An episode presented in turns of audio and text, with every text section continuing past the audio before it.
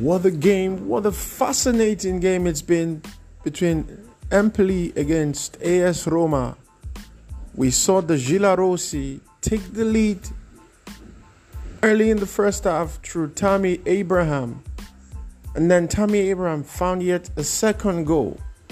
And then guess what? Sergio Oliveira found yet another goal, making it three. And just before the stroke of halftime, few minutes to the halftime, Nicolo Zaniolo, who's been fouled severally, found the fourth goal. So as it stands, we've got AS Roma leading Empoli by four goals to nil. The Giallorossi is on fire and they're dismantling completely Empoli. It remains to be seen what more is to come in the second half. Jose Mourinho's AS Roma 4, Empoli nil. My name is McDonald. Bye bye.